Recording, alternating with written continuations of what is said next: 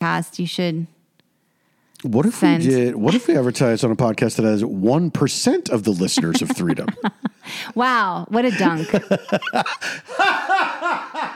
fuck? Honey, I'm just being. What the re- fuck, Paul? I'm just This is one being of your realistic. podcasts.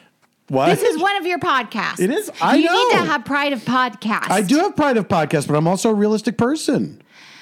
They don't know necessarily. I mean, so okay, so Mm-hmm. maybe five people on Freedom buy the bike, but ten people we have less listeners buy the bike from ours. So Right. it doesn't really matter. That's so true, Bestie. And I think that's the way they would look at it. Well, they should look at it that way because um, that's just how life goes. Sometimes it doesn't. It's not always predictable. Can't always just like plug your little.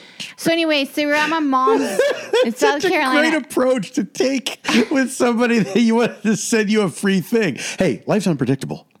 This could turn out to be the best decision you ever made, giving me this I free want them high to ticket send item. us the- so the electric. Well, what Lauren didn't And know. you already gave me one up.